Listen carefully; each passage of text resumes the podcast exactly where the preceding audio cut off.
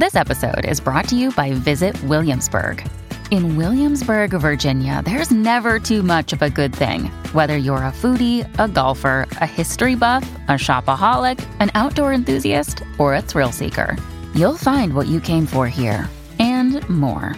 So ask yourself, what is it you want? Discover Williamsburg and plan your trip at visitwilliamsburg.com. How can you reduce damp and mould in your home? Thanks for asking. According to Dr. Yasmin Didem Aktas, Deputy Academic Director of the UK Centre for Moisture in Buildings, Mould is everywhere all the time. this is because the UK is a pretty wet country, and so some level of mould, particularly in damp places like bathrooms or windows, is to be expected. However, it's how we manage the mould and prevent it building up to dangerous levels that is important. When is there too much? If you notice patches of mould on walls or ceilings, then it's time to do something to stop spores spreading in the air.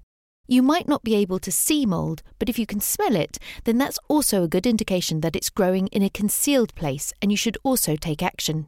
If you can smell it, there's definitely a damp problem, even if that's not manifested on the interior surfaces. Says Aktas. Why is mould bad for your health? Research has shown that living in an environment with mould can have a negative impact on your health. It is known that living or working in a building with moisture damage can cause asthma, asthma exacerbation, allergic alveolitis, and increased susceptibility to respiratory infection. Says Johnny Lohi, a pathologist at the University of Helsinki, in The Guardian.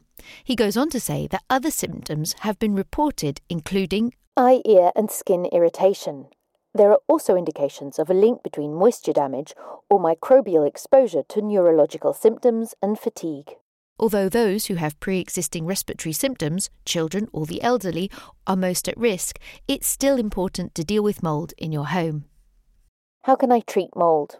While cleaning mould can offer a temporary solution, you need to address what's causing the issue. It could be caused by too much water vapour, too little ventilation, or water might be seeping in from a leaking pipe or damaged roof or some other source in your home. It's important to identify the source of the problem in order to fix it. For mould that is already present, it needs to be cleaned away. It's best not to use a brush or dry cloth as you'll disperse the spores and painting over it will not help either. One of the best solutions is using a mold spray that contains biocides such as DDAC, about 1 or 2%. But be careful not to inhale it, get it on your skin, expose it to pets, or pour it into a river. What else can I do to prevent mould?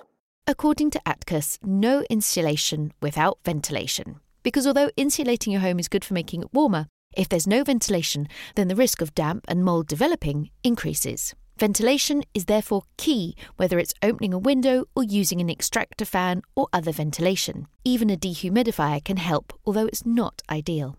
There you have it. Now you know how to reduce damp and mould in your home. In under three minutes, we answer your questions and help you understand the true meaning behind the trends, concepts, and acronyms that are making headlines. Listen along, and you really will know for sure.